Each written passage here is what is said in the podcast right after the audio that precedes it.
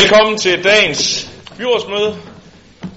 Vi starter som øh, altid med en sang, og øh, det er Henrik Valø, der har valgt nummer 359, Jylland mellem Svende Have.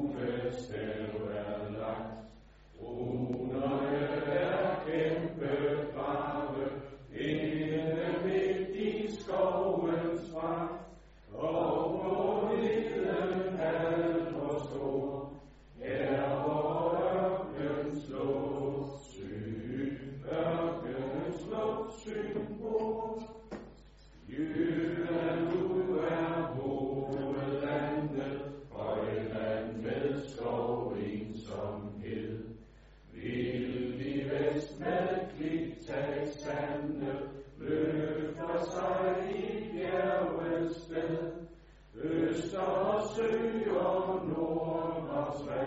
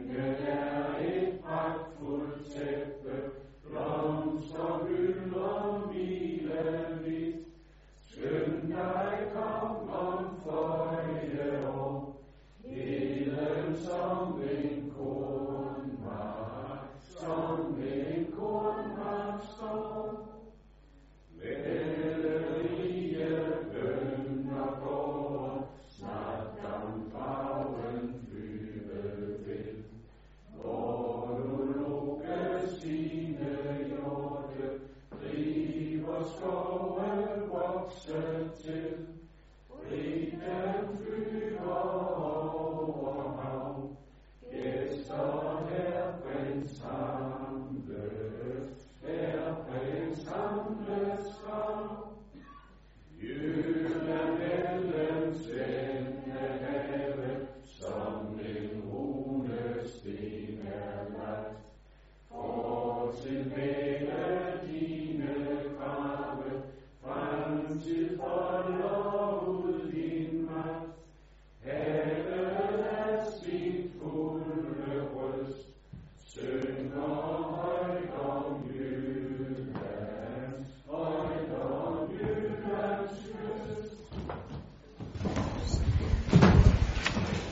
Så kom vi i gang med dagens byrådsmøde, og vi er fuldtallige i dag. Og vi har også en del gæster i byrådssalen, fordi vi har ungebyrådet, der også kommer på banen lidt senere efter dagens møde. Men vi skal i gang med dagsordenen, og første sag på dagsordenen handler om godkendelse, sag nummer 1, og der har Ulla Koman en bemærkning. Værsgo. Ja, øh, jeg tager ordet, fordi at Socialdemokraterne ønsker, at punkt nummer 12, eventuelt salg af ejendom, bliver flyttet til den do- øh, åbne dagsorden. Motivationen er, at det er principiel karakter, at kommunen sælger en ejendom, hvor en elever, hvor en lejer gennem 40 år kan risikere at blive sagt op. Og der er ikke noget økonomi på punktet.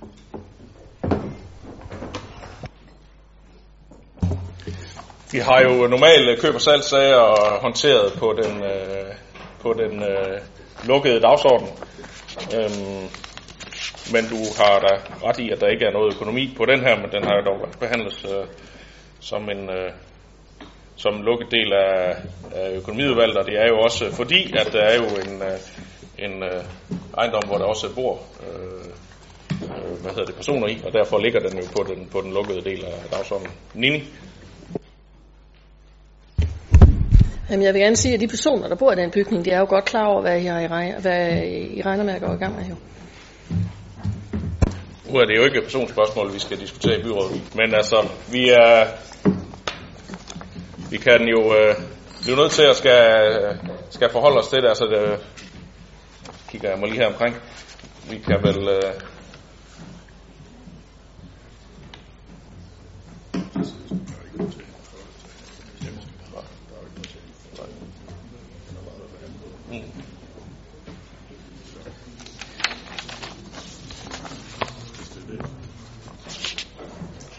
Altså, der er, øh, der er umiddelbart ikke øh, noget øh, til hinder for, at vi kunne flytte den på, til den åbne del øh, i, i forhold til sådan, som sagen er beskrevet øh, på den måde. Så hvis, øh, hvis det er det, der er et ønske om, øh, og der ikke er nogen, der har store indsigelser mod det, øh, det er der ikke, så er det det, vi gør. Godt. Vi øh, går videre til øh, sag nummer to, som handler om Hjerting Sport- og Kulturhus. Øh, en anlægsbevilling, vedtægter og brugsretsaftale, en sag, der har været i Kulturfridsudvalget, så det er formanden derfra, mig, Britt Andrea Andersen, der forelægger den. Værsgo. Tak for det. Ved budgetlægningen for 2010 blev der afsat et rådighedsbeløb til etablering af Hjerting Sports- og Kulturhus som et kommunalt byggeri til knap 15 millioner kroner. Den eksterne medfinansiering er planlagt til knap 7 millioner kroner, og dermed ligger udgiften for Esbjerg Kommune på godt og vel 8 millioner kroner. Siden 2009 har Hjerting Idrætsforening arbejdet på at skaffe den eksterne medfinansiering og er nu nået i mål, så byggeriet kan nu gå i gang i 2019. Foreningen har besluttet, at det kommende sports- og kulturhus skal drives som en selvejende institution, og faciliteterne bliver udlejet til Hjerting Idrætsforening og andre. Foreningerne vil efterfølgende modtage lokaltilskud fra Esbjerg Kommune. Sports- og kulturhuset bliver cirka, cirka 1000 kvadratmeter og kommer til at indeholde øh, seks omklædningsrum, multirum, et fitnesslokale, caféområde, køkkenfaciliteter, møderum, kontor og depotrum. Byggeriet forventes at blive sat i gang med en foreløbig byggesum på 14 millioner kroner. Der er dog stadigvæk en øh, husstandsindsamling i gang til støtte for huset. Og hvis der bliver samlet flere penge ind end forventet, så øh, kan projektet blive øget lidt i volumen. Omvendt er der også mulighed for at reducere lidt i projektet. Med sagen hører også godkendelse af vedtægter for Hjerting Sports- og Kulturhus og præmisserne for brugsaftalen øh, om det kommunale areal, der i forbindelse med byggeriet bliver overdraget til den selvejende institution. På den baggrund indstiller Kultur- og fritidsudvalget og økonomiudvalget til byrådet, at anlægsprojektet i gang sættes, og at det juridiske grundlag bringes på plads, som beskrevet i sagen. Hans Christian Sønderby. I DF har vi sammen med, øh, kan vi sammen med idrætsøvere i Hjerting glæde os over, at der bliver bedre forhold for dele af breddeidrætten i området med det planlagte byggeri. Med tildeling af ca. 8 millioner er der sat et pænt kommunalt beløb på velviljen. Konceptet med en selvejende institution på kommunale arealer er velkendt for mig, der har bopæl i Kvavlund, hvor vi for cirka 30 år siden byggede Kollundhallen efter samme koncept. Jeg havde fornøjelsen af at være formand for byggeudvalget, der stod for opførelsen af hallen. I Hjerting kan man glæde sig over, at den kommunale velvilje er steget til et væsentligt højere niveau. Vi modtog ca. 300.000 kroner svarende til tilslutningsafgifterne til de kommunale forsyningsanlæg dengang i Kvavlund. Det skal dog ikke afholde hverken mig eller den øvrige del af byrådsgruppen for at glæde sig over, at man i Hjerting får et højere kommunalt beløb. Og det giver selvfølgelig også et nemmere byggesagsforløb. Men tillykke med det, Hjerting forløbig. Det er Anne-Marie Geisel Andersen. Jamen, jeg vil blot sige, at jeg synes, det er fantastisk, at vi nu får et sports- og øh, kulturhus i Hjerting. Øh, og det er fedt, at det kunne lade sig gøre at hente så meget finansiering, både via fonde og borgere. Det er dejligt også, at vi som kommune kan understøtte det frivillige initiativ og et aktivt fritidsliv lokalt. Tak for det, og med de positive bemærkninger har vi hermed godkendt den indstilling. Går videre til sag nummer 3, som øh, handler om indgåelse af en tillægsaftale for 2019 til kulturaftale for Vadehavet, og det er også en sag for Kultur- og Fritidsudvalget, så du får ordet igen, Margaret. Værsgo. Ja, tak. I 2007 der dannede Esbjerg Kommune sammen med tre andre Vadehavskommuner, nemlig Fanø, Tønder og Varde, Kulturregion Vadehavet. Samme år indgik Kulturregionen og Kulturministeriet den første kulturaftale, og i øjeblikket gælder den tredje kulturaftale øh, for perioden 2015 til 18. Kultursamarbejdet er med til at løfte Vadehavsområdets kulturelle udvikling gennem nye netværk og projekter. Kulturministeren har siden maj 2017 overvejet øh, ændringer af kulturaftalekonceptet, øh, og derfor har de ni kulturregioner ikke kunne forberede nye kulturaftaler for perioden 2019 til 2022. Ministeren har derfor besluttet at indgå etårige aftaler det næste år, og styregruppen for Kulturregion Vadehavet ønsker at fortsætte samarbejdet i en tillægsaftale for 2019. Økonomien for kulturaftalen er sammensat af en kulturpulje og et administrationsbudget. Esbjerg Kommunes andel til kulturpuljen udgør i 2019 928.000 kroner, mens vores bidrag til administrationsbudgettet er på øh, 298.000 kroner. Arbejdet med en eventuel øh, ny kulturaftale for 2020 afventer ministerens beslutning om det fremtidige koncept for kulturaftaler. På den baggrund der indstiller Kulturfritidsudvalget og Økonomiudvalget til byrådet, at Esbjerg Kommune tiltræder tillægsaftale for 2019 til kulturaftale Vadehavet 15-18. Det er der ikke nogen, der har yderligere bemærkninger til, så det er det, vi gør.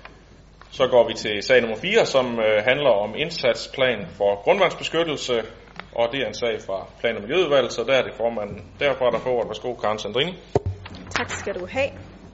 Teknik og Miljø har sammen med Varde Kommune udarbejdet en fælles indsatsplan for grundvandsbeskyttelse for Diagonalvejens område med særlige drikkevandsinteressenter øh, og dertil hørende Grimstrup Vandværk i Esbjerg Kommune, Ærbæk og Helle Vest Vandværk i Varde Kommune. Planen samler de initiativer, der er nødvendige for at opnå beskyttelse for de nuværende og fremtidige drikkevands- og grundvandsressourcer. Grundvandet i Esbjerg Kommune er med den nuværende viden tilstrækkeligt beskyttet, fordi hovedparten af indvindingsoplandet er beliggende i skovområdet, hvor der ikke gødes.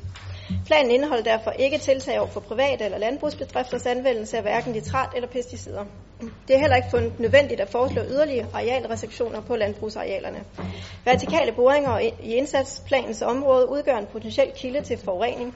Derfor foreslås det, at der udføres kampagner over for ubenyttede ulovlige brønde og boringer. Det foreslås også, at der iværksættes en tilsynskampagne over for markvandsboringer. Udkast til indsatsplanen har været forelagt Esbjerg Kommunes koordinationsforum for grundvandet. Forum består af repræsentanter for, fra SAGRO, Danmarks Naturfredningsforening, Esbjerg Kommune samt de respektive vandværker. Der er ikke modtaget ændringsforslag fra parterne. Plan- og Miljøudvalget og Økonomiudvalget indstiller til byrådet, at forslag til indsatsplan godkendes med henblik på offentlig høring i 12 uger. Sara Nøjes.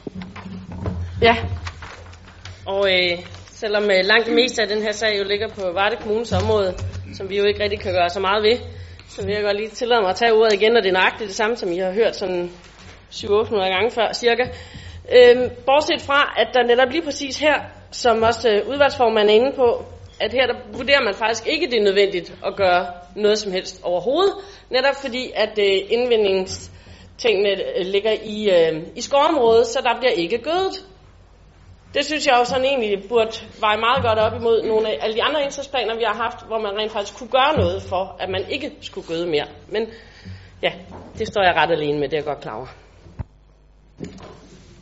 Jeg kan gentage den samme sang, som jeg også har sunget et par gange, at øh, de ting, det skal håndteres på national plan og ikke øh, i hver enkelt kommune. Men øh, det er et øh, legitimt synspunkt at have, så jeg skal bare høre, om det betyder, at du stemmer imod, eller du... Nej. Så vi kan dermed øh, godkende indsatsplanen her. Godt, så når vi til øh, sag nummer 5, en sag om minimering af forurening med heliumballoner. En sag, der er begæret i byrådet af Socialdemokratiet og SF, og den forelægges af Karen Sandrine. Værsgo, Karen. Tak. Så vil jeg gerne bede om borgmesterens tilladelse til at fremlægge sagen. Når man som bestyrelsesmedlem bliver grebet af det, man arbejder med, og bliver bekendt med den enorme mængde plastik, der truer vores økosystem og spisekammer, gør man op med sig selv, at ingen plastik skal smides i naturen. Vi ved, at plastik i naturen aldrig forsvinder. Vi ved, at når plast og mikroplast ender i dyrenes maver, kan det enten give dem en falsk mæthedsfornemmelse og derved sulte mindre dyr ihjel, og så spiser vi dyr, der har optaget mikroplast, som bliver via vores fødekæde sendt retur til os selv. Heliumballoner er en lille sag, men også en alvorlig sag, for signalværdien i, at vi ikke smider affald i naturen, kan hverken måles eller vejes. Vi laver affaldsdage i vores børnehaver og i vores folkeskoler, måske endda også på gymnasiet. Her bliver affald opsamlet, sorteret, defineret, talt om og oplyst om. Derfor finder vi i Socialdemokratiet det paradoxalt, at vi samtidig tillader at opsende, at opsende plastik i naturen, når vi ved, at det i sidste ende lander i havet eller i vores natur. For et par måneder siden, der var sovnerådspolitiker et meget brugt ord i den byrådsgruppe. Nu har jeg hørt, at særne kan være populistiske. Det må være månedsord, for det er brugt en del i denne sag, hvilket er en skam, for der er ingen tvivl om, at plastprodukter, hvad enten de, jo, hvad enten de er biobaserede eller bionedbrydelige, som de moderne balloner også kan være, så skader de miljøet, da de ikke kan nedbrydes naturligt, men kun kompostere under særlige forhold. Men en ting er helt sikker, at selv de mindste forskelle kan have en enorm betydning, og med kommunens nye affaldspolitik vil det klæde Esbjerg Kommune at gå sammen med Fanø og Varde, som begge er Vadehavskommuner, at signalere, at vi tager forebyggelse af plads i naturen alvorligt. Og hvis man alligevel skal fejre en dejlig begivenhed, kunne man præferabelt plante et træ eller gøre noget andet. Tak for ordet. Carsten Dejlbogen. Ja tak. Det her har jeg rigtig glædet mig til, Karen. Nu kan vi rigtig svinge os op i de store højder. Det her det er jo ren øh, symbolpolitik fra, fra din side. Øhm, og jeg synes sådan, jeg har sagt også et par gange, endnu sådan en smart salgsannonce. I Venstre, der vil vi meget gerne medvirke til at minimere plastikforurening, der hvor det virkelig har stor miljømæssig konsekvens, og indsatsen står mål med effekten. Det gør den ikke her. Ved udvalgsformanden, ved udvalgsformanden, hvor mange heliumballoner, der opsendes, og mange gange i kommunalt regi, det synes jeg kunne være interessant at vide. Skal en i forvejen hårdt presset forvaltning så også bruge kostbar tid på at kontrollere et område, som har minimal betydning i forhold til vores generelle affaldsindsats. For at nævne et par andre eksempler, hvor jeg synes, det har langt større betydning, hvis vi så laver en, en indsats, eller gør en anden indsats. Hvad tænker udvalgsformanden om kritikken, den eneste kritik, der tror jeg var, i forhold til Tall Tip Races store plastikforbrug? Her kunne vi med rette fra kommunens side gøre en positiv forskel ved at minimere forbruget af plastik betragteligt. Hvad med indsamling af hård plastik? Det er vi faktisk rigtig gode til. Men hvad med den bløde plastik? Det glæder mig her for nylig, jeg tror det var sidste uge, Søren. Jeg så dig i fjernsyn, du samlede noget plastik op i noget åløb, som havde udløb mod, mod Vadehavet. Jeg ved ikke, du samlede op, men det var i hvert fald øh, en, et, øh, et net, som fangede en del plastik, som var på vej ud i øh, Vadehavet. Der synes jeg også, det synes jeg var rigtig dejligt. Det er en stor indsats, der betyder noget. Du sagde selv, Karen, det her det er en lille sag. Ja, det er en lille sag. Derfor stemmer vi Venstre selvfølgelig imod indstillingen. Hans Christian Sønderby. Da jeg og dermed Dansk Folkeparti har stemt imod forslaget i plan og miljø, er det mig meget magtpålæggende at understrege, at både jeg og partiet tager forurening meget alvorligt. Jeg har stort set hele mit liv været der optaget af hele problematikken omkring forurening af vores natur. Det er jeg stadig. Jeg deltager ikke i spredningen af de mange ton tungmetaller ved nytårsskiftet, og jeg mindes ikke at have købt en heliumballon, som den sag drejer sig om. Hverken ved kommunale eller private arrangementer. Når ens børn er omkring de 50, er det heller ikke det, som, som er mest populære udstyr dem med. Mine børnebørn, dem prøver jeg så at lære, at det de bringer ud, skal de også tage med hjem. Jeg græmmes over den forurening, der finder sted med ikke nedbrydelig affald hvor ikke, hvor ikke mindst plast udgør både en lykke og en forbandelse. Derfor skal vi ikke vedtage forslag, der er så ubetydelige, at man gør bekæmpelse af forurening til pjat og morskab ved det kommende nytårs- eller julefrokost. Tak for det. Så er det Jørgen Bosen Andersen.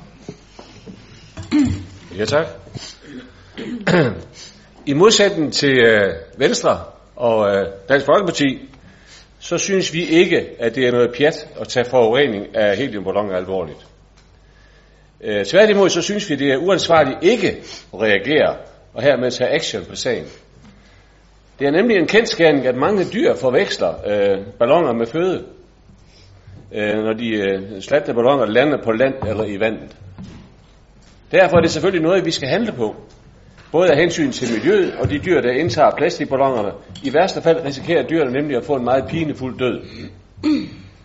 Vi har i Esbjerg Kommune netop vedtaget en øh, god og visionær øh, affaldsplan, øh, der fremover også har fokus på forurening af mikroplast i både madvarer og i miljøet. Øh, derfor ønsker vi, ligesom øh, tre andre kommuner i Danmark, der også har indført forbud mod heliumballoner, at komme med i det gode selskab. Der ikke bare synes, at et forbud mod heliumballoner er ligegyldigt, en lille ting eller noget pjat. Henrik Valø.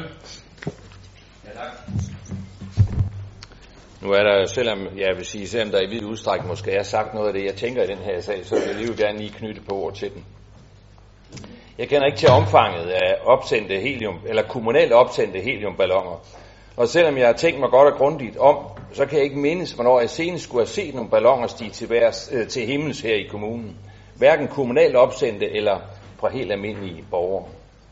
Og der heller ingen andre til synligheden har kunnet, øh, har kunnet bidrage med oplysninger, der sandsynliggør, at vi reelt har et problem, så opfatter jeg nok forslaget som lidt, og nu bruger jeg lige Karens ord, populistisk forslag om et forbud, som i øvrigt vil være nærmest umuligt at kontrollere og håndhæve, og hvad skulle konsekvensen skråstrej straffen eventuelt være. Når det er sagt, så er borgerlistens holdning naturligvis den, at vi skal være med til at minimere forurening, og herunder især plastikforurening i både naturen og i havene omkring os. Men øh, måske vi kunne stile bare lidt højere. Men en opfordring til alle, det vil altså kommuneorganisationer og borgere om at tænke, tænke mere miljørigtigt og tænke andre alternativer. Det synes jeg selvfølgelig, vi skal. Det, det budskab skal vi sende videre. Tak. Arnøjs. Ja, jeg håber ikke, der er nogen, der kan være i tvivl om, hvad enhedslisten mener om det her. Det kan meget vel være, at der er nogen, der mener, at det er populistisk. Det kan godt ske. Men jeg synes, det er et hammergodt forslag, Karen. Så tusind tak for det. Vi stemmer selvfølgelig for, for det kan godt være, at det er en lille sag, som uh, Karen Stejbol siger. Det kan godt være, at det er på baggrund af, at det er en lille sag, at Venstre så stemmer imod. Men så får vi jo aldrig ændret noget som helst. Så tak for forslaget. Anne-Marie Geis Larsen. Ja, Jamen i Radikale Venstre, der, øh, der er vi også meget interesseret i at bidrage til et bedre klima og miljø. Og plast i verdenshavene, det er et stort problem og til stor skade for dyrelivet. Spørgsmålet er bare, om et kommunalt forbud rettet mod kommunens egen virksomhed er det rette middel. Vi er ikke de store tilhængere af, forhold, af forbud, og der slet ikke, hvis de ikke kan håndhæves, for så bliver det bare forbud for forbuds skyld. Derfor så er vi også nysgerrige på, som det er sagt, hvordan en eventuel overtrædelse i så fald skulle håndhæves, og om det skal sanktioneres. Fordi hvis det ikke er tilfældet, så synes vi, det bliver det tomme ord. Og så kunne det vel lige så godt formuleres som en politik, og måske lidt mere overordnet. I bedste fald, så sender vi som kommune et signal, som det også er sagt. Men er et forbud virkelig det bedste middel til en adfærdsændring? Jeg spurgte en forsker i øh, adfærdsændringer, og ifølge ham, så var, det, så var det vigtigste ikke, om man laver et forbud, en politik, en kampagne. Det vigtigste det er, at folk forstår, hvorfor at de skal ændre adfærd. Vi kender det måske lidt fra os selv. Siden min, øh, min egen søster hun fortalte mig, at fugle de kan blive kvalt i gnask og tykkegummi, og siden min gode veninde væltede på cyklen uden hjelm og slog hovedet noget så grueligt. Ja, siden da, der har jeg hverken smidt tyggegummi på vejen eller kørt uden cykelhjelm. Men selv på områder, hvor vi allerede har et nationalt forbud og bødestraf, så oplever vi jo stadig store problemer. Det gælder for eksempel i forhold til cigaretskodder. En politikommissær fra, øh, fra Midt- og Vestjylland, han udtalte sidste år, at forbuddet mod at smide affald, det ikke havde en stor effekt, for der var ikke så mange anmeldelser, og selv hvis de fik dem, så var det svært at gå videre med. Og ifølge kommissæren, så var henkastning af affald også for småt til, at de kunne bruge ressourcer på det. Folk må selv tage ansvaret på sig. Er det meget anderledes med heliumballoner? Desuden kan vi jo heller ikke lave et forbud hver gang, at der viser sig et nyt problem. Derfor er et forbud i vores øjne ikke det rigtige middel i den her sammenhæng. Hvorfor ikke lave en mere overordnet politik, der tilsiger, at vi i forvaltningen generelt skal tænke bæredygtighed ind, med fokus på klima og miljø. Og så følge det op af oplysning eller kampagne om, hvorfor at vi gør det. Vi så også gerne, at indsatsen blev bredere og omhandlede andet end heliumballoner. Fordi selvom det er et problem hver gang en ballon bliver sendt til værs, så er spørgsmålet jo også, hvor tit det sker i den kommunale forvaltning, og om der ikke er andre steder, vi kan sætte ind, og det er måske med større effekt. Hvad med cigaretskåder, plastikkrus, vand på plastikflasker med mere? Så vidt jeg kender til, så er problemet med heliumballoner også mest udbredt blandt organisationer. Og dem rammer vi hverken med et kommunalt forbud eller en politik. Men dem kan vi til gengæld forsøge at nå via oplysning. På baggrund af det, så så vi gerne, at vi lavede en overordnet politik for os som kommune, og vigtigst af alt, at en sådan bliver fuldt op af information til såvel ansatte som borgere og organisationer om, hvorfor den er så vigtig. Derfor så fremsætter vi på baggrund af Radikale Venstre og det konservative Folkeparti, som selv redegør for deres holdning, øh, følgende ændringsforslag. Jeg læser først baggrunden.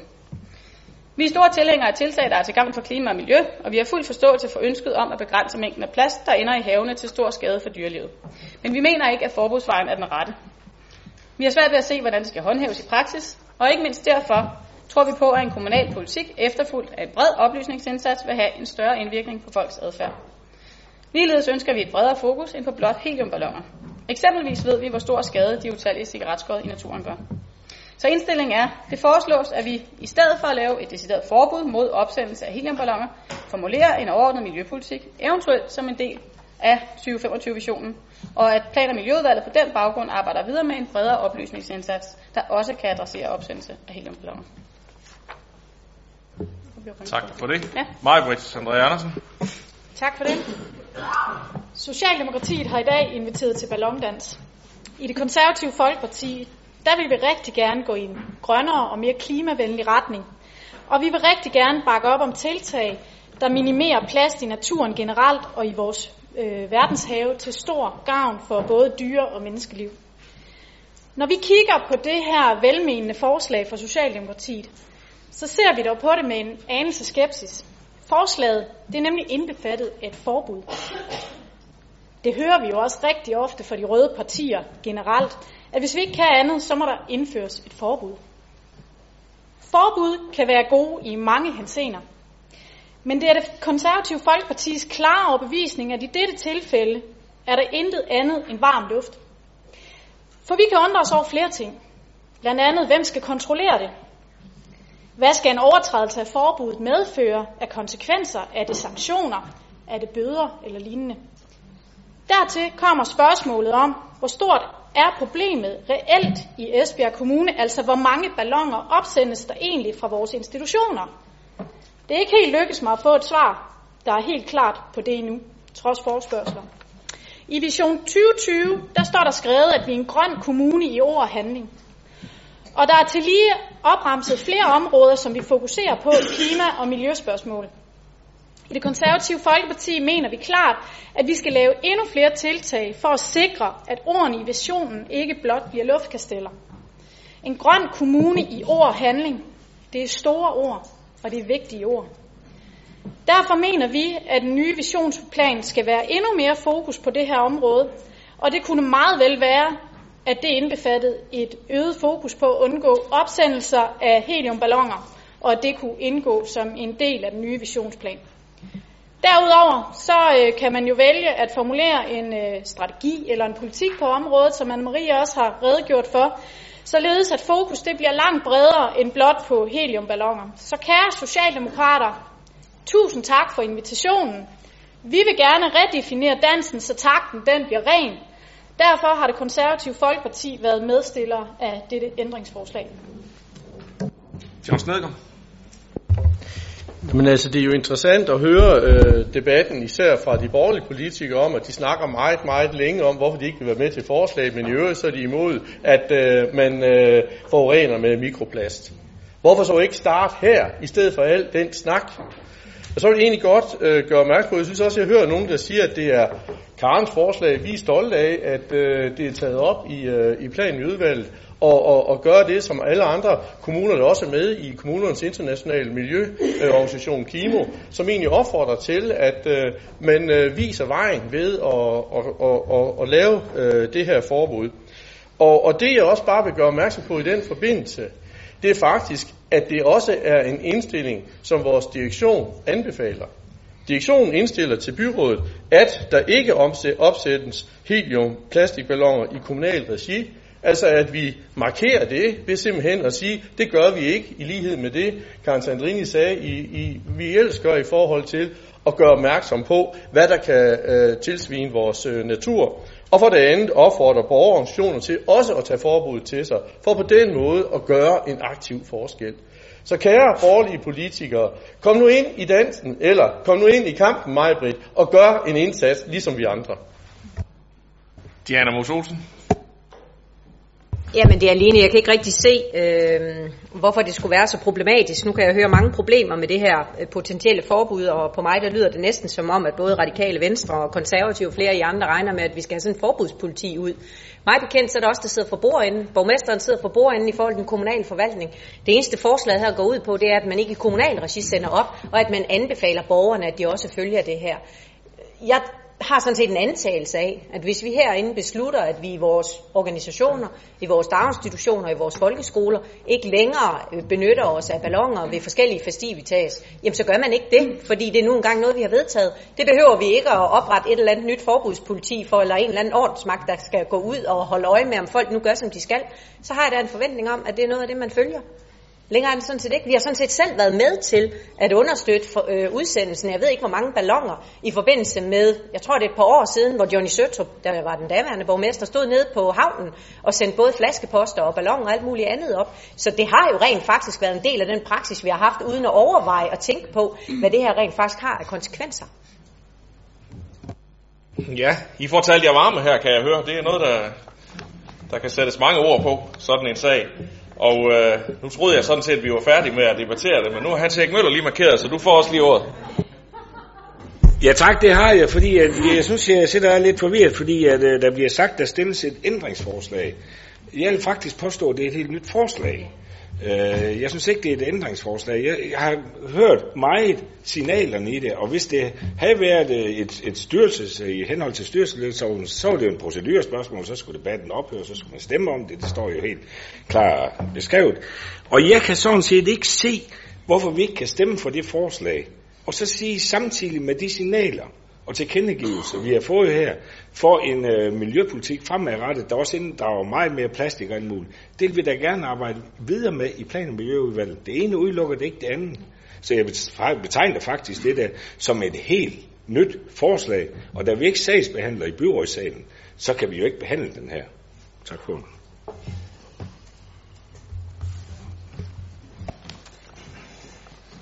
Nu vil jeg lige kommentere lidt på øh, øh noget af det, øh, Diana øh, var ved at sige før. Det havde jeg faktisk tænkt mig at gøre, inden du fik ord, Hans ikke, men, men, øh, men øh, jeg ved ikke, om konsekvensen skulle være, at øh, man så skulle op på borgmesterens kontor, eller hvad der skulle til, hvis man overholdt, ikke overholdt forbuddet, øh, som, for lige at drage din parallel til, at det var jo borgmesteren, der sad for, for bordenden.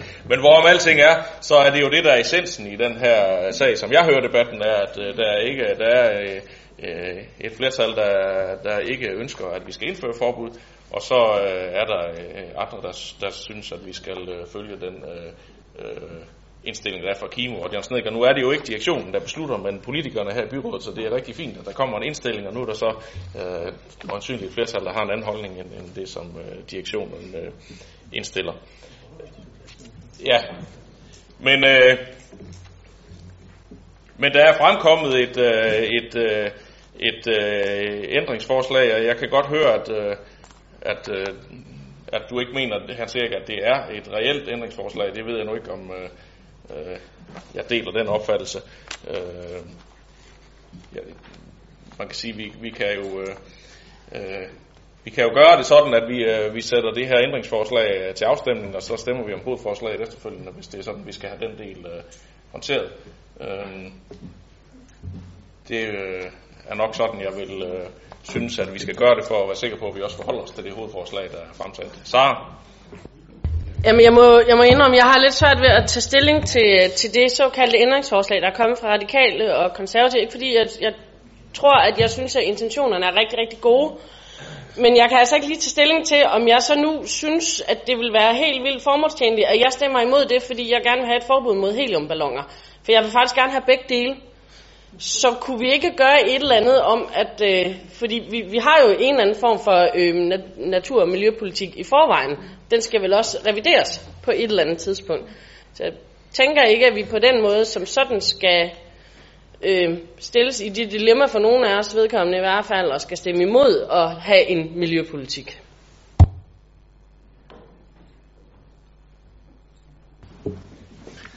Det er jo en spændende sag det her, som kan komme, øh, hvor vi kan komme ud i nogle princi- principielle ting, selvom det jo, øh, vi startede med at sige, at det var en lille sag. Altså, øh,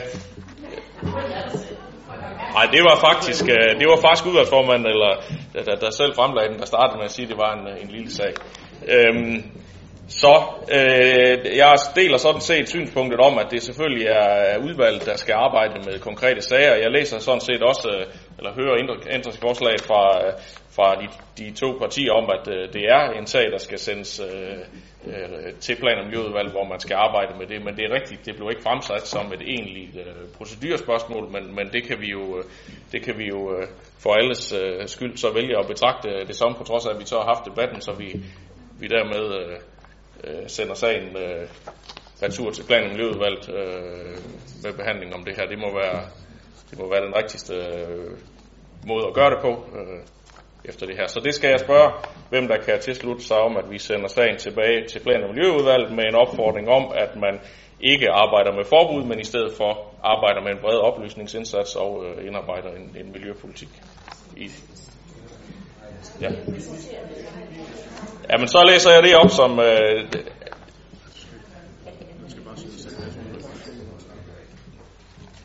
det vi skal forholde os til, det er, at vi sender sagen tilbage til udvalget. Og så er der kommet nogle bemærkninger med øh, omkring, øh, hvad det er, øh, man mener, der skal arbejdes med i den forbindelse. Og der er nogle signaler om, at man ikke ønsker et forbud. Så det er det, vi skal stemme om.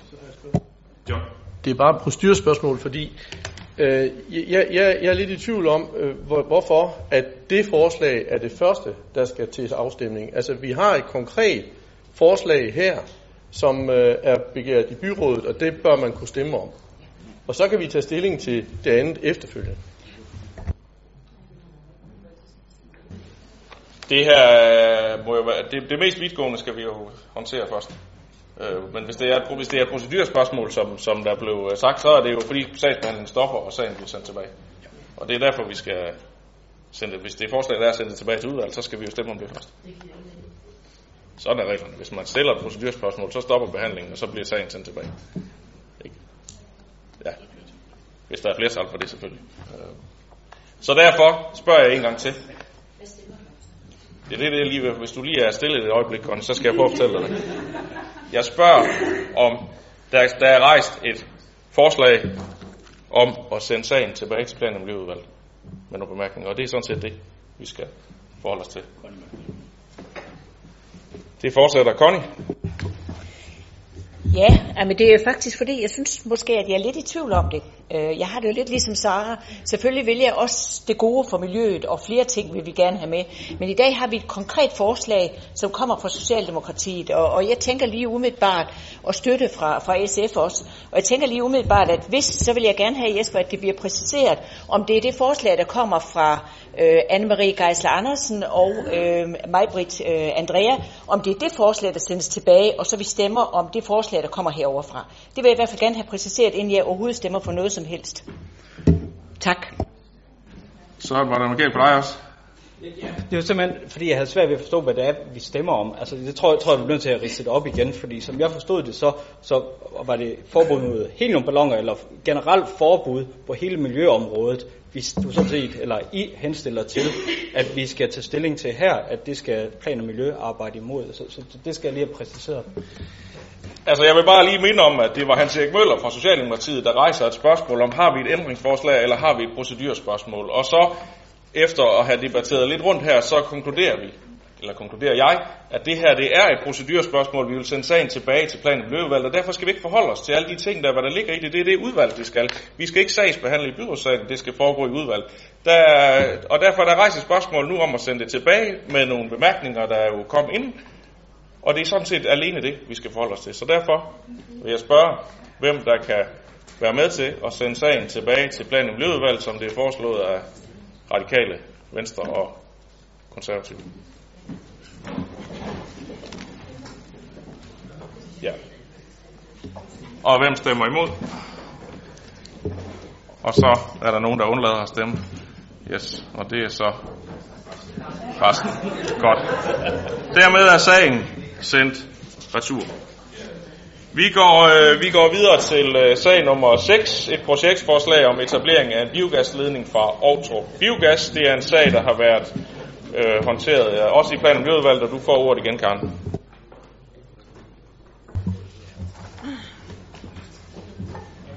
Tak. Der bygges øh, nyt naturgasanlæg ved Aarhus. Dansk Gasdistribution, DGD, er forpligtet til at aftage deres gas. I den anledning ønsker DGD øh, tilladelse til at etablere en ny gasledning mellem Aarhus Biogas og Kærsing. Sådan kan eventuelt øh, overskydende naturgas fra gasnettet i Varde Kommune anvendes til brugerne i Esbjerg Kommune. Det berører 28 lodsejere i kommunen. Projektforslaget har været i fire ugers høring hos dem, og der er indkommet to høringssvar til kommunen og to til DGD.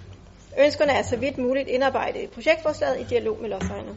Hvis der mod forventning ikke kan indgås frivillige aftaler mellem DAS, Dansk Gasdistribution og lodsejerne angående øh, erstatninger, vil der blive brug for en vilje og evneerklæring øh, fra byrådet til at gennemføre en ekspropri- ekspropriation. På den måde vil gasledningen kunne etableres på ekspropriationslignende vilkår. Det er alene Esbjerg Kommune, der har hjemmel til at ekspropriere i henhold, i henhold til lov om varmeforsyning kapitel 3.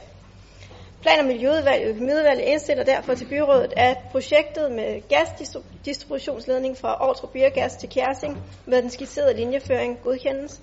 2.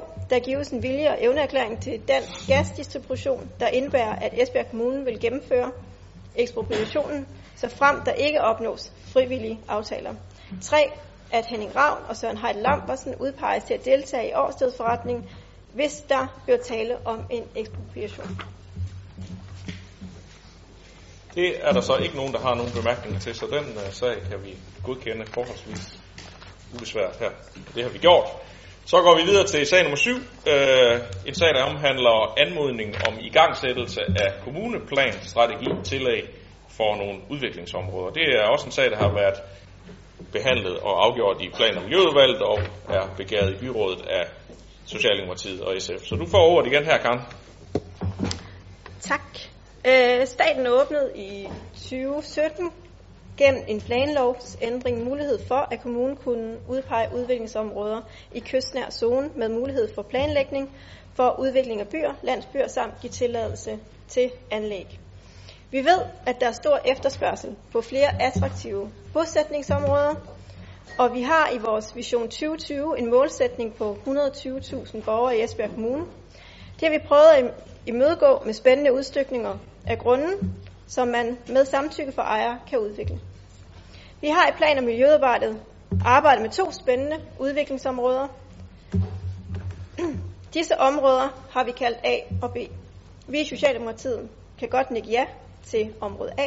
Dette område har kommunen hele tiden haft i anmodning af udviklingsområder, altså i sidste planperiode, da områderne blev drøftet som en naturlig forlængelse af det allerede eksisterende boligområde. Området med betegnelsen B har vi Socialdemokratiet ikke kunne imødekomme som et muligt nyt boligområde. Området er en af Esbjergs grønne kilder, som har en enorm betydning for rigtig mange mennesker, og som bør bevares som en del af den overordnede planlægning. De grønne korridorer, der strækker sig mellem bydelene og i bydelene, skal man værne om. Der skal være mulighed for at motionere eller opleve naturen tæt på boligområder. Derudover har disse områder en ubeskrivelig stor betydning for borgerne i kommunen. Vi opfordrer hele tiden til biodiversiteten omkring boligområder. Derfor mener vi i Socialdemokratiet, at de, gode, at de grønne kilder bør bibeholdes. Dertil skal man også disse tider huske på, at grønne arealer tiltrækker mindre solvarme. Vi har brug for de grønne områder, vi har brug for de grønne kilder. Derfor kan Socialdemokratiet ikke stemme for indstilling for område B. Kurt Bjerg. Nu lyder det til, at vi er nu lyder det til, at vi meget tit er uenige i plan- og miljøvalget. Nu sender vi to sager, kommer i byrådet her, øh, men det er jo ikke det, der no, ja, er det normale. Normalt så kan vi jo finde ud af at få tingene øh, afgjort i, i, øh, i udvalget. Den her sag om, om igangsættelse af den kommunale planstrategi, det har jo ret haft et rigtig langt forløb. Vi var jo i sidste efterår, der havde vi sagen oppe, og efter en afstemning så vedtog vi at indsende øh, ansøgning til staten om de to områder i kystnærhedszonen. Nu er det ene område så blevet en lille, lille smule, at det er blevet ændret, det er blevet lidt større, men det er stadigvæk de samme områder. Der fik vi som bekendt afslag på området, da det jo ikke var med i kommuneplanstrategien. Men vi blev opfordret dengang til at søge igen, og det er så det, vi skal tage stilling til nu. Og ved at lave sådan en strategiplan tillæg, så er det sandsynligt, at staten vil godkende områderne, hvis vi søger igen. Og det mener vi i Venstre, det er, at de to områder vil være velegnet til at skabe attraktive bygrunde, som du også var inde på, Karen, at det forpligter vores visionsplan os til. Og, og øh, argumentet med, at vi bygger øh, i de grønne områder, den synes jeg ikke helt holder vand. Altså ser man på luftfoto, så, så har vi mange grønne områder i kommunen, og det bliver der også taget hensyn til i, i mange af de bygge, byggefelter, der bliver lavet, at der skal være grønne områder imellem. Når man ser på luftfoto over, over områderne, så er der jo masser af grønt. Og de to områder ligger jo også i umiddelbart forlængelse af eksisterende boligområder. Og det der, det er jo også kun en overordnet plan om, altså det bliver jo ikke plaster til, fordi at det bliver byggefelter. Det skal jo selvfølgelig laves i nogle lokalplaner. Og hvad angår, angår øh, område B, så er, er der bebyggelse i forvejen i området. Det er dog kun sommerhus, men, men der er en bebyggelse i forvejen. Så i Venstre, der kan vi godt stemme for det samlede forslag. Tak. Henrik Valle. Ja, tak. Borgerlisten ser den her sag som en helt naturlig del af udviklingen af vores kommune, og stemte der også for den tilbage i efteråret 2017. Muligheden blev til stede dengang, da Folketinget tilbage i 17 vedtog en modernisering af planloven. En modernisering, som jeg tror mange med længsel havde ventet på. Moderniseringen giver blandt andet nye udviklingsmuligheder i kystområdet, nye muligheder i landdistrikter til at fremme bosætning og erhverv, bedre rammer for produktionsvirksomheder, bedre udviklingsmuligheder for detailhandel og bedre muligheder for brug af danske sommerhuse osv. osv. Alt i alt et rigtig positivt og samtidig en ekstraordinær mulighed for, at kommuner kan udpege udviklingsområder i kystnærhedszonen. Og det var netop det, vi gjorde tilbage i september 17, hvor et flertal her i byrådet stemte for den del. Vi søgte, til trods for at krav fra staten var, at de kommende udviklingsområder skulle være behandlet og med i kommuneplanstrategien, og det var de så til sydlande ikke, og derfor fik vi et afslag. Område A, tidligere det der hed 1, område 1, er området mellem Senatorievej og Sjælborgvej, øh, og nu udvidet i forhold til det tidligere område, så det vil jeg ikke sige så meget om. Men område B, tidligere øh, område 2, er et mindre område med fritidshuse mellem Sæding Strandvej og Dalstrøget, beliggende langs Sæding Strandvej. Her ser jeg, at vi har en helt unik mulighed for at udvikle, for udvikling af attraktive bygge, byggegrunde på de eksisterende ejendomme med fritidshuse, som det er blevet nævnt. Og den mulighed mener jeg bestemt, vi skal udnytte. Vi har jo i overvis, uden det store held, synes jeg, let efter attraktive byggegrunde. Og i øvrigt ved jeg, og nævnte også ved behandlingen tilbage i september 2017, at der fra især en af grundejerne derude har været arbejdet ihærdigt med den her mulighed øh, siden 1994, altså i mere end 20 år. Esbjerg Kommune har i samme forbindelse også mulighed for udstykningen af en 3-4 byggegrunde på det pågældende sted med de indtægter, det nu kan give. Og så får vi fjernet lidt en øjenbæg derude, en af de få, der er tilbage på Strandvejen. Det vil vi kun kunne blive stolte af. Og så vil der fortsat være masser af grønt område derude. Det bliver i mine øjne på ingen måde ødelagt. Og den grønne kile, der bliver ikke ændret en tødel på den grønne kile, øh, fordi der er jo hus i forvejen, som sagt af Kurt Bjerg. Der er jo hus derude i forvejen, nu bliver det bare nogle andre hus. Så med den her sag, der har vi en rigtig god mulighed for at fortsætte Esbjerg bys fantastiske udvikling. Tak. Hans Christian Sønderby. I Dansk Folkeparti, der finder vi, at de to områder er en naturlig, helt naturlig del af byudviklingen i Esbjerg Kommune, og derfor bakker vi op om den planlægning.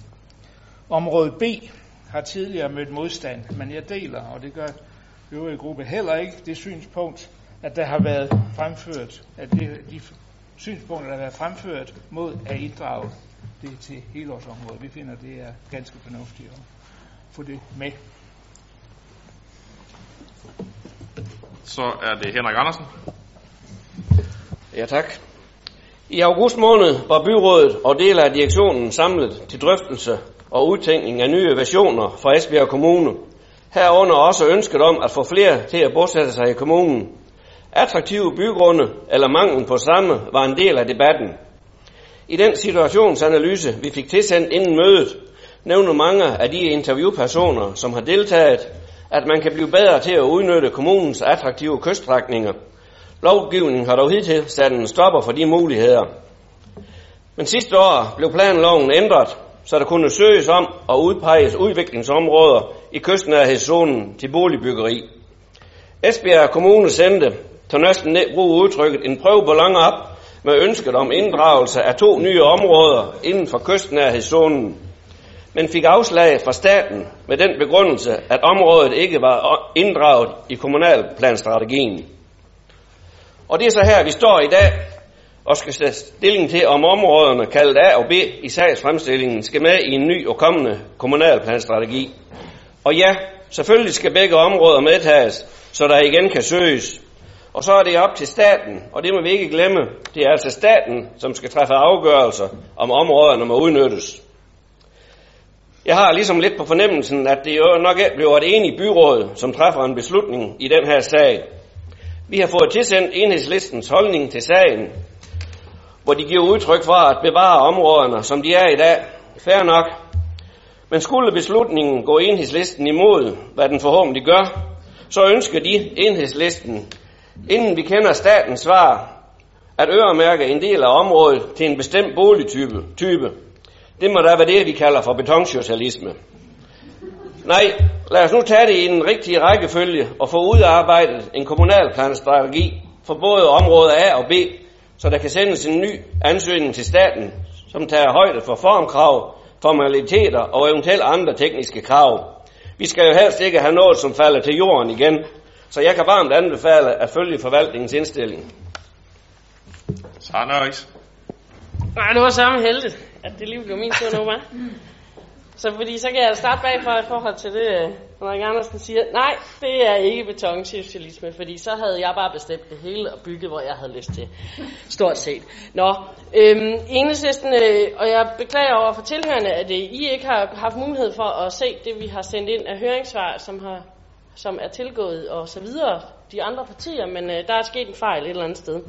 Men øh, det korte og lange er, at øh, øh, primært område B og den sydlige del af område A, synes vi ikke skal, øh, skal udstykkes på længere sigt, øh, da det netop er det, der ligger inden for kystnærhedszonen. Så det, øh, det holder vi sådan set på øh, lige med, som vi kan forstå, at øh, Jørgen Bosen Andersen har, øh, har sagt i udvalget i hvert fald. Øh, I forhold til det, som øh, Henrik Andersen så er inde på, hvad, hvad vi ellers mener, så mener vi faktisk, at øh, hvis vi nu, hvis der nu er et flertal her i byrådet, hvilket jeg også godt kan regne mig frem til, lige så vel som du kan, at det, det kommer nok til at ligge lige der omkring, ikke? Så, øh, så kunne vi rigtig godt tænke os, at vi allerede nu siger, at så vil vi gerne have for eksempel 25% af øh, byggeprocenten bliver til almindelig boligbyggeri. Det kunne jo rent faktisk være det, der fik overbevist staten om, at vi skulle have lov til at bygge på de her områder. Det synes jeg måske bare lige, I skulle tage og overveje en gang. Så. Anne-Marie Greis Larsen. Ja, det har krævet mange overvejelser for os i Radikale Venstre at lande i den her sag. Umiddelbart så kunne det måske synes nærliggende bare at stemme imod, efter som jeg jo selv bor i området. Men for mig så er det ikke et argument. Næsten uh, tværtimod, vil jeg sige.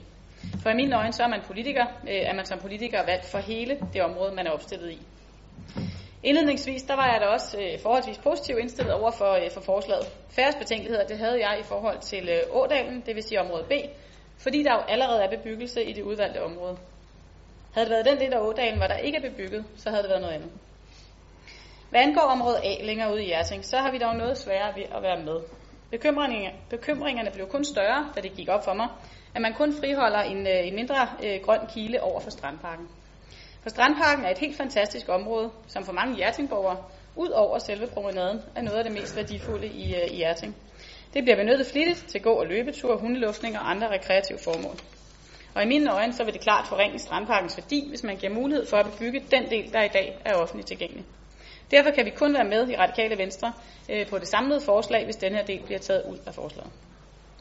I forhold til område øh, A, den del, der ligger på øh, Sjælborgvej, eller på den anden side Sjælborgvej, der har vi lettere ved at bakke op om at afsøge muligheden for, at det også kan bebygges en dag. Området det består, øh, så vidt jeg ved, mestendels af marker, hvilket vi bedre kan leve med omdannes til boligområde. Men vi undrer os en smule over, at man øh, har valgt netop det område, eller det område, som lige netop er en del af Naturpark Vadehavet. Det gælder på begge sider i så. Ifølge forvaltningen så betyder det dog ikke, at der ikke kan bygges boliger. Men alligevel kan det godt undre, at man ikke har valgt nogle af de marker, der ligger ud til Sjælborgvej, men uden for Nationalparken. Måske det allerede har været i spil, det ved jeg ikke, eller måske kan det komme det en dag.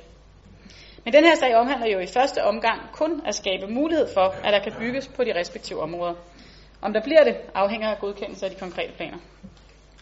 Så i Radikale Venstre, der ønsker vi at værne om naturen og vores grønne områder, men samtidig så vil vi også gerne bidrage til, at efterspørgselen på boliger og ikke mindst attraktiv øh, byggegrund kan imødekommes. Men balancen skal være rigtig, og vi føler derfor, at vi har strukket os, vi har strukket os så langt vi overhovedet kunne øh, ved at lave følgende mindre ændringsforslag. Det indstilles, at det kommunalt eget område, eller den kommunalt eget del af område A over for strandparken, ikke medtages i kommuneplanstrategitillægget. Og så vil jeg sige, at, at vedtages det her, så kan vi stemme for det samlede forslag, Falder det kan vi ikke. Men dermed ikke sagt, at vi ikke vil kunne bakke op om helårsbebyggelse i de andre områder, når der skal laves konkrete planer for områderne. Og så vil jeg bare sige, at jeg er ikke betonsocialist, øh, det tror jeg ikke, Sara kalder sig selv, men øh, vi vil faktisk gerne bakke op om det forslag, som, øh, som enhedslisten kommer med. Og det vil vi, fordi at vi synes, når vi taler boligområder, og vi taler skoler, og vi taler om den her problematik med, at vi klumper os sammen med dem, vi ligner, og vi ønsker et mere blandet samfund, så skyder vi altid øh, hvad hedder det, skylden på boligpolitikken. Og så må vi også være villige til at gøre noget ved det. Og i stedet for at sidde og vente på den der store forkromede plan, som nok aldrig kommer, så kunne man jo tage det bid for bid, ligesom man gør i København, hvor man, når man øh, bygger, jamen så øh, tager man 25 procent af, øh, af et område og gør alment. For os behøver det ikke være 25 procent, men vi vil gerne slå et slag for, måske skulle man overveje at komme bare en lille smule den vej. Det kunne også være 15 procent, men vi i hvert fald, øh, vi bakker op om det. Karen Sandrini. Jamen, vi ønsker at øh, et øh, ændringsforslag om, at vi udtager område B, og der foreslår vi, at, øh, ja, at B udgår. Ja, gav det mening? ja. Det er modtaget. Øh, så var det Jørgen Bosen Andersen. Ja, tak. Ja, den her sag har vi jo drøftet lidt frem og tilbage, og øh, i hvert fald, hvis vi skal starte fra toppen af, så går vi jo ind for at støtte øh, i hvert fald det meste af området A, kan man sige. Jeg skulle forbeholdt i blandt miljøvalget mod, øh, mod øh, spidsen ned på den anden side af, af, af, af vejen imellem, imellem stykkerne der. Øh, øh, område, hvis vi kan i dengang med plan, sagen var op for et år siden, der hed det jo 1, 2 og 3, men øh, nu hedder det så øh, A og B. Så vi kan altså gå ind for øh, æren, og så går vi også ind for det, Anne-Marie lige har foreslået, nemlig at lave det om øh, ved Strandparken, så den del, der ligger ned syd for der, at den øh, synes vi, den skal bevares som grønt område. Øh, det er sådan for at tage den, den del med æren. Og så, så hvis nu vi så snakker om B, øh, der går vi som tidligere har udtryk for imod B'eren, øh, den ved Sædingsrand. Vi mener stadig, at det er meget vigtigt, øh, øh, ved dette kystområde, der, der, der friholdes for almindelig villabyggeri i hvert fald. Vi synes, det ligger i et område, der skal bevares, uden at man bygger traditionelt villaer med fortov og alt muligt. Vi ønsker derimod at bevare øh, så, grønt, så grønt som overhovedet muligt dernede også. Vi ønsker, at der skal være offentlig adgang til naturen i dette område, og vi ønsker også, at der skal være luft og udsyn til andet end villahaver. Derfor ønsker vi øh, ikke at medtage område B, men øh, at om, øh, medtage område A, og så med den ændring, som Anne-Marie hun også beskrev før. Tre, det er trekanten, der vender ned der. Øh, når vi snakker strategi for attraktive byggrunde, findes der jo også andre områder øh, end strandvejen mellem øh, Sæding og Hjerting, man kan bygge på. En mulighed kunne jo også være at gå i dialog øh, med vores lokalråd og sammen med dem finde nogle spændende øh, bosætningssteder og udviklingsområder. Trenden er jo efterhånden ved at være den, at, øh, at mange unge familier ønsker faktisk at flytte væk fra byerne og ud i stedet købe en større grund på landet eller i en landsby. Her har vi jo i Esbjerg Kommune stadig noget på hylderne, men øh, også god plads til at etablere flere spændende udstykninger med kort afstand både til naturen og til byerne. Det var vores øh, betragtning i den her område. Kurt Bjerg. Jeg synes, jeg synes, jeg bliver lidt i, lidt i tvivl, når vi ser på det her område, den, der nu hedder område A. Fordi den nederste del af det, som tidligere var et hjørne, det, det, det har vi før stemt for, og det vil sige, det er det, der går imod nu. Det nye område, der er kommet ind i forslaget, det her, det kan du godt gå ind for. Eller kan I godt gå ind for. Og så, så er jeg meget i tvivl, fordi det Anne-Marie mener, som, som hun vil udtage, er, det, er I fuldstændig enige om det, det samme område? At det er det nederste del? Er det, øh, fordi vi, vi er nødt til ligesom at have, have helt, det, det, det undrer mig bare lidt, at, at SF på et tidspunkt siger ja, og så siger nej nu, og så siger jeg til noget andet, men, men det er tilfældet. Anne-Marie? Jamen jeg vil bare lige sige, ja, den del jeg foreslår, det er jo det, der i dag bruges. Altså det er jo fordi, at, at, at for mig, der gør det en forskel, hvordan det anvendes i dag, om det er mark, eller om det er privat, eller om det er offentligt. Og det bruges rigtig meget, det her rekreative område. Det er jo den del, der er offentlig. Så det er ikke hele den trekant, som SF tidligere har taget forbehold for. Det er også derfor, det er jo ikke helt det samme. Der ligger jo under, hvis du går under Sjælborgvej, den trekant, som der tidligere blev taget forbehold for, der ligger jo noget privat, en stor bolig og noget privat grund. Og så ligger derfor efter kommer der noget, noget kommunalt ejet, hvor der er stier og eng og så videre, og en lille smule skov. Og det forbinder også Marbæk med stisystemet. Det er den del, der er offentlig, det er den del, der er kommunalt ejet, det er den del, som jeg ikke kan, som man ikke kan, kan være med på, og det er det, som, ja, må jeg så lige redegøre for deres egen Jørgen?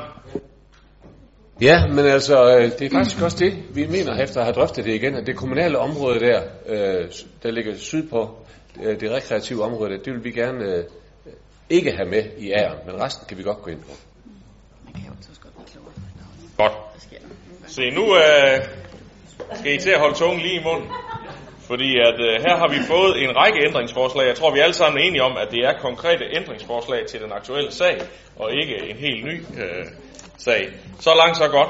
Øh, og det øh, vi gør nu, det er at forsøge at sætte de ændringsforslag til afstemning en efter en.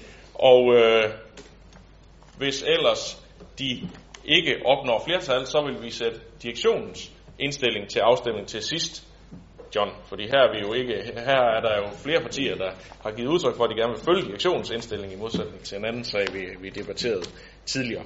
Men hvorom alting er, så, så øh, er det øh, processen, som vi skal forsøge at, at se, om vi kan få øh, hvad hedder det, øh, de nuancer, I nu kom med, og øh, det, øh, øh, jeg, jeg så den umiddelbart betragter som det mest øh, vidtgående, det er det, Socialdemokraterne stiller forslag om, at område B, det udgår af, af, af arealet. Øh, så det vil jeg sætte til afstemning først.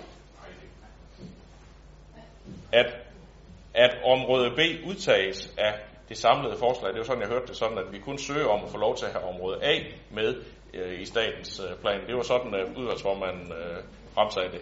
Nu skal I godt nok... Øh, Rasmus, du får lov til at kommentere her. Det, det må jo være den, det mest vidtgående forslag, det må være de radikales, i og med, at de ønsker mere, der skal udgå af det. Ikke? Okay, ja, fair nok. Så Jamen altså, sådan som jeg hører borgmesteren, så, så tager vi øh, områderne sådan set for sig. Område B for sig og område A for sig. Så kan vi stemme om bagefter, hvad der skal udgå af område A. Er det så korrekt forstået? Det der, var, det, der var, jeg var ved at sige, det er, at vi starter med at forholde os til Socialdemokraternes forslag om, at område B skal udtages. Efterfølgende forholder vi os til område A, om øh, der er et forslag fra radikale øh, venstre, der, der, der, der, omkring, at en del af område A skal udgå. Så har Sara Nørris et forslag om, at der skal være øh, almene boliger i 25 procent, som vi kan forholde os til. Og hvis øh, den sidste del kan godt kombineres med direktionsindstilling, men, men ellers er det direktionsindstilling til sidst. Søren, havde du en markering? Var du uenig i rækkefølgen her? Nej, nej, det var hvis jeg skulle sådan sætte det på den mest vidtgående, så hørte jeg SF sige, at, en, at B skulle, skulle udgå, og en del af A, så det må da være det mest vidtgående i forhold til... Men så prøver jeg lige en gang til. Vi forholder os først til jeres forslag om område B, og det er alene område B. Så kan man jo, vi, vi kan jo, vi kan jo uh, have mange forskellige pakker. Jeg synes sådan set, at vi, har, vi rummer det hele i de tre øh, forslag. Vi stemmer om, om vi øh, skal have område B med, ja eller nej. Vi stemmer om, om område A skal indskrænkes i forhold til det, som, øh, som radikale de foreslår, ja eller nej. Og så øh, Saras forslag om øh, de 25 procent. Og så direktionsforslag til sidst, medmindre den ikke er relevant længere. Det må vise sig, når vi når dertil. Godt. Så jeg håber, I er med, øh, så vi også får stemt det, som I øh, nu har tilkendegivet i alle jeres indlæg. Så derfor skal jeg først og fremmest øh, spørge, hvem der kan stemme for Socialdemokraternes forslag om, at område B, det skal udtages. Ja, og hvem stemmer imod? Godt. Så område B er stadigvæk med her. Så går vi til Karen. Undskyld Jesper. Jeg vil, bare lige, jeg vil bare lige sige S og SF. Vi ønsker en mindretalsudtalelse. Øhm, tilføjet protokollen, som lyder, at vi ønsker at bevare de grønne kiler, og derefter så ønsker Socialdemokratiet og SF, øh, at område B udgår. Og så må du godt tilføje Så er med. Det minder jo til forveksling om det, som I øh, gav udtryk for i, øh, i udvalgene øh, her.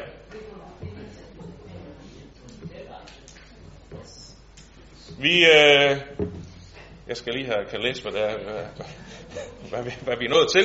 Vi øh, kommer til, at øh, det radikale venstre stiller forslag om, at det kommunale ejede område i område A over for Strandparken ikke medtages i kommuneplan tillæg. Så nu markerer du igen.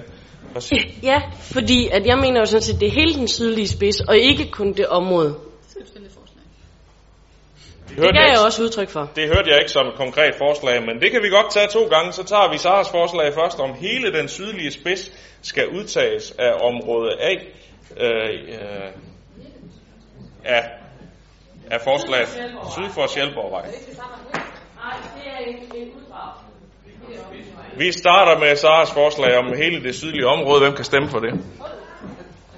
Yes, og hvem stemmer imod? Godt. Så kommer vi til de det radikale venstres forslag om, at det kommunalt ejede område i område A over for Strandparken ikke medtages i kommuneplanstrategien. Ja. Hvem kan stemme for det? Og hvem stemmer imod? Godt. Så har enhedslisten stillet forslag om, at der stilles krav om, at der skal være minimum 25% almene boliger allerede på nuværende tidspunkt, selvom efter debatten, det var noget, vi kommer til på et senere tidspunkt øh, alligevel kan forholde os til. Men jeg skal spørge, hvem der kan stemme for enhedslistens forslag.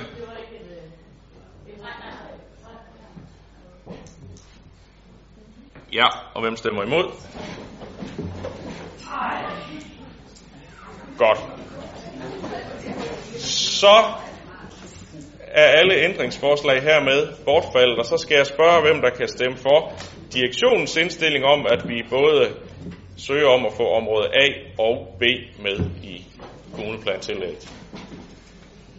Yes, og hvem stemmer imod? Tak for det. Så fik I også lidt motion i dag. Sagen er hermed godkendt. Det blev konklusionen, hvis der var nogen, der skulle være i tvivl. Vi går videre til øh, sag nummer 8, som er en øh, strategi for den frivillige sociale indsats, og den forelægges af formanden for Social- og Arbejdsmarkedsudvalget, Henrik Valø. Værsgo. Ja, tak for det. Måske det skulle blive en smule nemmere. Ja, det er ikke sikkert. Øh, I dag har vi strategi for den frivillige sociale indsats til behandling her i byrådet i hvert fald. Mange af jer har været med i processen undervejs, blandt andet fordi I deltog i dialogmødet øh, med de frivillige sociale foreninger hernede i Rådhushallen en solskinsrig eftermiddag i juni 2018. Her er der jo rigtig stor idérigdom og rigtig mange gode input til den her nye strategi, eller til den her strategi. Øh, der var tankevækkende bemærkninger om, hvad, hvad vi som kommune kan gøre bedre i forhold til foreningerne. Og foreningerne fik også udvekslet, udvekslet, udvekslet idéer med hinanden på kryds og på tværs. Den strategi, I nu sidder med til godkendelse, er det færdige resultat. Øh, nok er det Esbjerg Kommunes strategi, men jeg kan ikke understrege nok, at det er vigtigt, at de frivillige sociale foreninger er enige med os i, at det er en god strategi. Ja, faktisk skal det jo være den helt rigtige strategi, for uden de frivillige kommer der ikke liv i de ord, der står i strategien. Udgangspunktet for strategien er at udvikle og styrke samarbejde mellem Esbjerg Kommune og den frivillige sociale sektor. Målet er altid at mødes som ligeværdige samarbejdspartnere med et stort fokus på at sikre en stærk social indsats i hele Esbjerg Kommune. Indsatsen for de kommende fire år er fordelt ud på fire indsatsområder. 1. At skabe gode rammer for den frivillige sociale indsats. 2. At styrke, at styrke samspillet mellem kommunen og de frivillige i den, sociale, i den frivillige sociale indsats. 3. At styrke samarbejdet mellem foreningerne, både mellem de frivillige sociale foreninger og på tværs af det brede foreningsliv. Og 4. At gøre den frivillige sociale indsats synlig. Strategien er blevet godkendt af de fire fagudvalg, og nu har vi hver især øh, og sammen en opgave med at implementere strategien, at gøre den levende med konkrete handlinger. Det glæder jeg mig til at samarbejde om. Derfor er det min anbefaling, at byrådet godkender strategi for en frivillig social indsats. Tak. Tak for det. Anne-Marie Geis Larsen. Ja, øh, flere høringsvarene de giver udtryk for øh, ønsket om konkrete handleplaner. Og vi synes i Radikale Venstre også, at det er vigtigt, at strategien ikke bare forbliver det stykke papir, den er skrevet på, men får betydning i praksis. Og derfor vil vi bare opfordre til, at strategien følges op af konkret handling på de respektive områder, ligesom vi også sagde det under udvalgsbehandlingen. For når vi laver en strategi for den frivillige sociale indsats, så må det nødvendigvis være med henblik på, at noget kan komme til at fungere endnu bedre, end det gør i dag. Så det var bare en opfordring. Og da den her den, den strategi har været rundt i hele fire forskellige fagudvalg, så er jeg helt sikker på, at der er rigtig mange, der også har fat i den lange ende her, og vil sørge for, at det også kommer til at ske i praksis. Så den har vi hermed godkendt. Og så når vi til sag nummer 9, som er en beskæftigelsesplan for 2019. Også en sag fra Social- og Arbejdsmarkedsudvalget. Henrik, du får ordet igen. Vi prøver en gang til. Ja, byrådet skal hvert år på den her tid øh, vedtage en plan for beskæftigelsesindsatsen for det kommende år det vi kalder Beskæftigelsesplan 2019. Beskæftigelsesministeren har igen i år meldt en række mål ud for beskæftigelsesindsatsen, og det er disse mål, som Beskæftigelsesplan 2019 tager udgangspunkt i. Planen tager også afsæt i et udbytterigt samarbejde med lokale repræsentanter for arbejdsmarkedets parter i form af Forum for Rekruttering og Beskæftigelse, som igen i år har været involveret i arbejdet med beskæftigelsesplanen. De overordnede mål med beskæftigelsesindsatsen er som sådan det samme, som det har været de seneste år, nemlig at vi skal sørge for, at virksomhederne har adgang til den arbejdskraft, som de har behov for, og at vi skal hjælpe endnu flere borgere til at blive selvforsørgende. Beskæftigelsesministeren har i år tilføjet et nyt mål, et helt nyt mål for kommunernes beskæftigelsesindsats, at udsatte ledige skal have en indsats. Det betyder, at der nu i, er i alt seks ministermål for beskæftigelsesindsatsen. Det sjette mål er relevant, fordi vi skal hjælpe de særligt udsatte ledige til at komme tættere på arbejdsmarkedet, så det ikke bare overlades til langvarig passiv forsørgelse. Der er også et, et syvende mål på trapperne, som handler om, at flere personer med handicap skal i arbejde. Målet vil blive præciseret i forbindelse med regeringens handicappolitiske udspil, og, vil derefter, og vi vil derefter arbejde videre med det. Det syvende mål kan betyde, at vi skal revidere, revidere beskæftigelsesplanen og have den til en ekstra behandling her i byrådet. Men det vender vi tilbage til, hvis det bliver nødvendigt. Beskæftigelsesplanen består af seks konkrete strategier, som tager udgangspunkt i ministerens nuværende seks mål, nemlig 1. Flere skal i job eller uddannelse i stedet for at være på offentlig forsørgelse. Og 2. Virksomhederne skal sikres den nødvendige kvalificerede arbejdskraft. Og 3. Flere flygtninge og familiesammenførte skal være selvforsørgende. Og 4. Flere jobparate personer på kontanthjælp skal i beskæftigelse og flere aktivitetsparate skal være, skal være jobparate eller i job. 5. Socialt bedrageri skal bekæmpes. Og 6. Udsatte ledige skal have en indsats, som jeg nævnte lidt tidligere. Der er stort overlap øh, mellem flere af ministerens mål, og vi har derfor i nogle tilfælde valgt at slå beskrivelsen af de konkrete tiltag sammen. Derudover har vi valgt at fastsætte et ekstra mål, nemlig at flere unge skal have en uddannelse. Vi vil gerne sikre, at der er særlig fokus på, at de unge bliver hjulpet godt på vej. Beskæftigelsesplanen 2019 er et godt grundlag for at håndtere de beskæftigelsespolitiske udfordringer og til at understøtte en fortsat positiv udvikling i vores område. Jeg anbefaler derfor, at byrådet godkender beskæftigelsesplanen. Tak for ordet. Rasmus Rasmussen. Ja, tak. Øh, der er ingen tvivl om, at beskæftigelsesindsatsen for 2019 den lider under den aftale, som øh, Dansk Folkeparti og Radikale har lavet med regeringen omkring øh, en erhvervs- og iværksætterpakke, hvor en del af finansieringen kommer fra beskæftigelsesområdet og indsatsen især på opkvalificering af ledige. Samlet set har kommunerne skulle spare 870 millioner. For Esbjerg betyder det, at vi skal på jobcentret spare 17,7 millioner i 2019 og årene frem. Og det har en kæmpe stor betydning for den indsats, vi kan lave. For hvis der er noget, der er vigtigt i Esbjerg Kommune og i andre kommuner, så er det at få flyttet folk fra øh, at være ledige over i varig beskæftigelse. Og det lider et knæk her med den aftale, som øh, regeringen har lavet med Dansk Folkeparti og de radikale. Og det er noget, vi i Socialdemokratiet er meget bekymret for, og som vi vil kigge øh, meget på i de kommende år. For det nytter ikke noget, at den indsats kommer til at lide under det, der bliver lavet, og jeg håber og vil opfordre øh, de partier, der har været med i det, at de går tilbage til deres bagland og siger, det her, det er bare ikke godt nok. I kommunerne, der kommer vi til at lide under det, og det er et stort problem for os, og vi kan se allerede i 19 med de udfordringer, jobcentret får, at det her, det kommer vi til i Esbjerg Kommune at lide under. Og det bliver et område, vi er nødt til at have rigtig meget fokus på, hvis vi skal få det her til at fungere. For hvis der er noget, der er vigtigt for Esbjerg Kommune, så er det vej beskæftigelse. Det er at løfte vores borgere og hjælpe dem, der har det svært. Og det gør vi ikke under de her forudsætninger. Tak. Så med den Nå, Anne-Marie, værsgo. Ja, og samtidig så skal vi måles og vejes og punkes, fordi vi ikke øh, gør, som vi skal. Jeg, jeg skal gerne tage mig med ind. Jeg skal jo snart derind. Så øh, ja, tak for opfordringen. Ja, jeg var da også ved under, hvor du ikke havde en øh, kommentar til den her sag, men det kom så. Det var fint. Øh, og med den lille opsang fra smeden, så fik vi også øh, givet, øh, givet den videre. Så, øh, men jeg hører ikke nogen tale imod beskæftigelsesplanen, så øh, dermed øh, betragter jeg den som godkendt. Godt. Vi når videre til sag nummer 10, som handler om arealerhvervelse til udvidelse af en eksisterende rundkørsel ved Oppekærvej og Nørremarksvej i Ribe. En sag fra Teknik- og Byggeudvalget, så den får formanden derfor ordet. Værsgo, Søren Heide Lambertsen. Ja, tak skal du have. På mødet den 1. juni besluttede Teknik- og Byggeudvalget at arbejde videre med en forbedring af rundkørslen ved Oppekærvej og Nørremarksvej i Ribe, frem for at etablere et signalanlæg. De bløde trafikanters sikkerhed blev optimeret i form af en separat cykelsti væk fra, øh, væk fra øh, det, hvad hedder det, cirkulationsarealet i rundkørslen. Cyklisterne, øh, cyklisternes krydsning med de enkelte vejgrene trækkes tilbage, der etableres krydsningsheller, og cyklisterne pålægges vigepligt. Det kræver, at der eksproprieres fra fire private ejendomme og Bane Danmark. Alle grundejere er positive over for projektet, så det forventes, at arealerhvervelsen kan foregå via frivillige aftaler på ekspropriationslignende vilkår. Teknik- og byggeudvalget og økonomiudvalget indstiller til byrådet, at der søges indgået en frivillig aftale med grundejerne.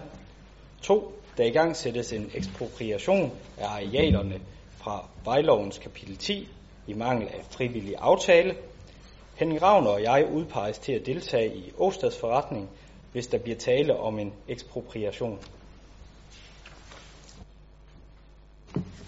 Ja, og det er der heller ikke nogen, der taler imod, så det har vi hermed godkendt. Så har vi øh, sag nummer 12, som vi jo indledningsvis beslutter at rykke frem på den åbne dagsorden. Så den tager vi lige nu som den sidste på den åbne. Og øh, det er en sag, der i, øh, handler om, at øh, der er en ejendom øh, i H.C. Ørstedsgade i Esbjerg, som, øh, hvor der er en lejer, der har fraflyttet, og vi har en øh, beslutning om fra tidligere tider, at øh, når der fraflyttes øh, lejer fra kommunal ejet ejendom, så bliver de sat til salg, fordi vi som udgangspunkt ikke skal være ejendomsbesidder, men, man skal så sælge de ejendomme, vi har fra gammel tid i, i takt med, at de bliver fraflyttet. Og den her sag, den har så været behandlet i Sundheds- og hvor der øh, ikke var enighed om øh, sagen, og det er det, der gør den her sag en lille, lille smule anderledes end mange andre, det er, at der er to legemål i en øh, ejendom, hvor den ene er fraflyttet, og så er det jo en anelse vanskeligt at forestille sig, at man på et tidspunkt kunne se de to lejligheder blev ledige på samme tid, så derfor er sagen blevet bragt op her, da den ene lejlighed er tom, og øh, der er der så øh, har sagen været behandlet i Sundheds- og Omsorgsudvalget, hvor der var øh, flertal for at sætte ejendommen til salg.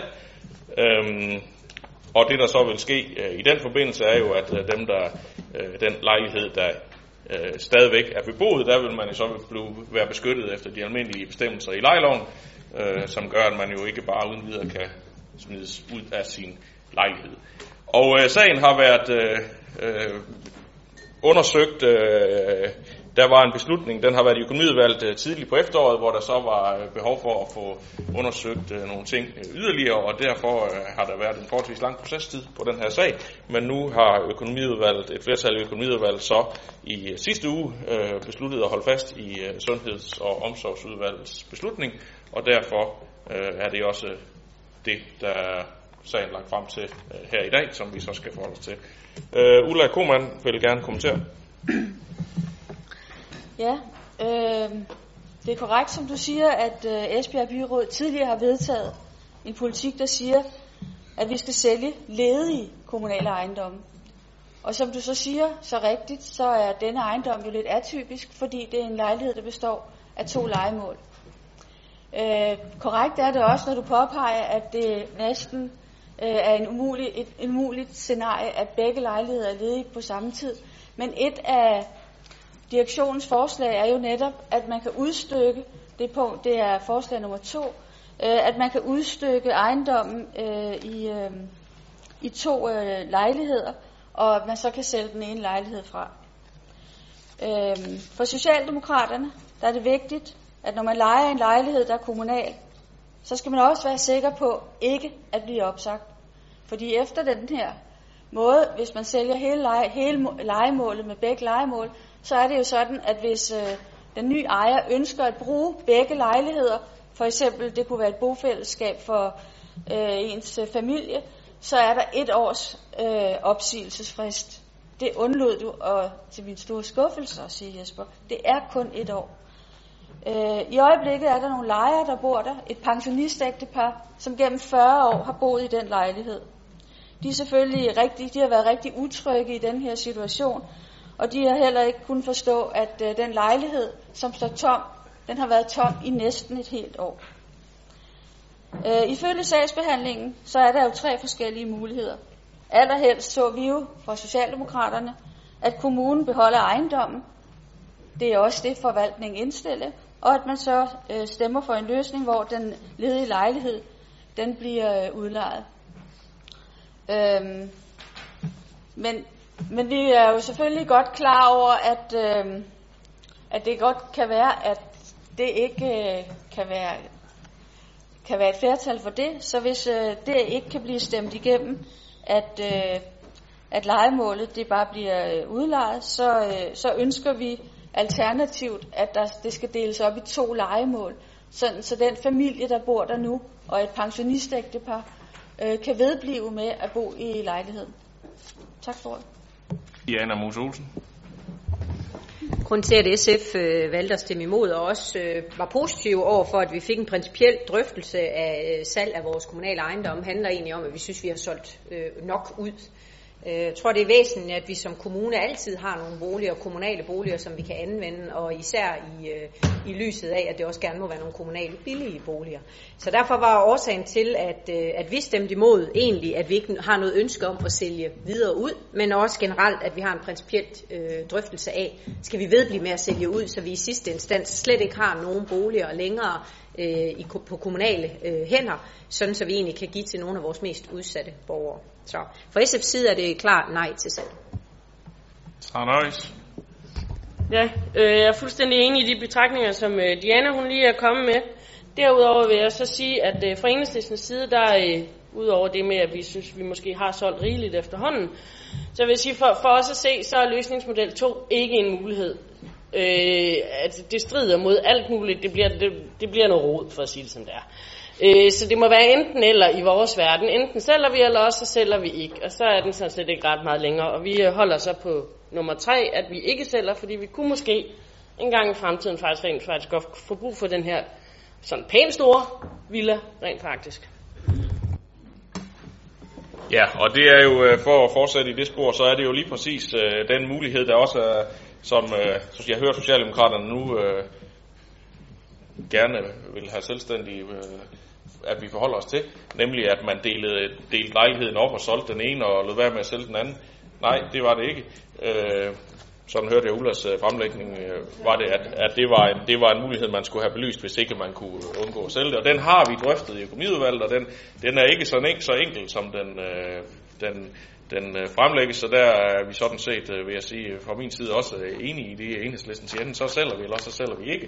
Og der har så været et flertal i økonomiudvalget, der har øh, lagt op til, at vi skal sælge ejendommen. Og det er rigtigt, uh, Ulla, at der er, nogle, øh, øh, der er jo lejelovens beskyttelse, det sagde jeg dog, og det der, det, du pensede det så en lille smule mere ud, altså under forudsætning af, at en kommende ejer selv skal bo der, så kan man opsiges med et vis varsel, og ellers så har man selvfølgelig stadigvæk lejer dernede. Så det er jo sådan set øh, øh, nu, nu, nu er der sådan lidt divergerende meldinger heroverfra, som, som jeg hører det, men, men øh, vi, er jo, vi har et, øh, en beslutning i, øh, i økonomiudvalget, som har fulgt øh, sundheds- og omsorgs, flertallet i sundheds- og omsorgsudvalgets beslutning om, at den her lejlighed den skal sættes øh, til salg. Og, øh, og hvis ikke øh, der protesteres mod det, så er det sådan set det, jeg vil øh, bringe til, øh, til afstemning her, og det er det, vi gør. Så jeg skal høre, hvem der kan følge flertalsindstillingen fra økonomiudvalget og sundheds- og omsorgsudvalget om, at den her ejendom den sælges. Yes, og hvem stemmer imod? Tak. for det.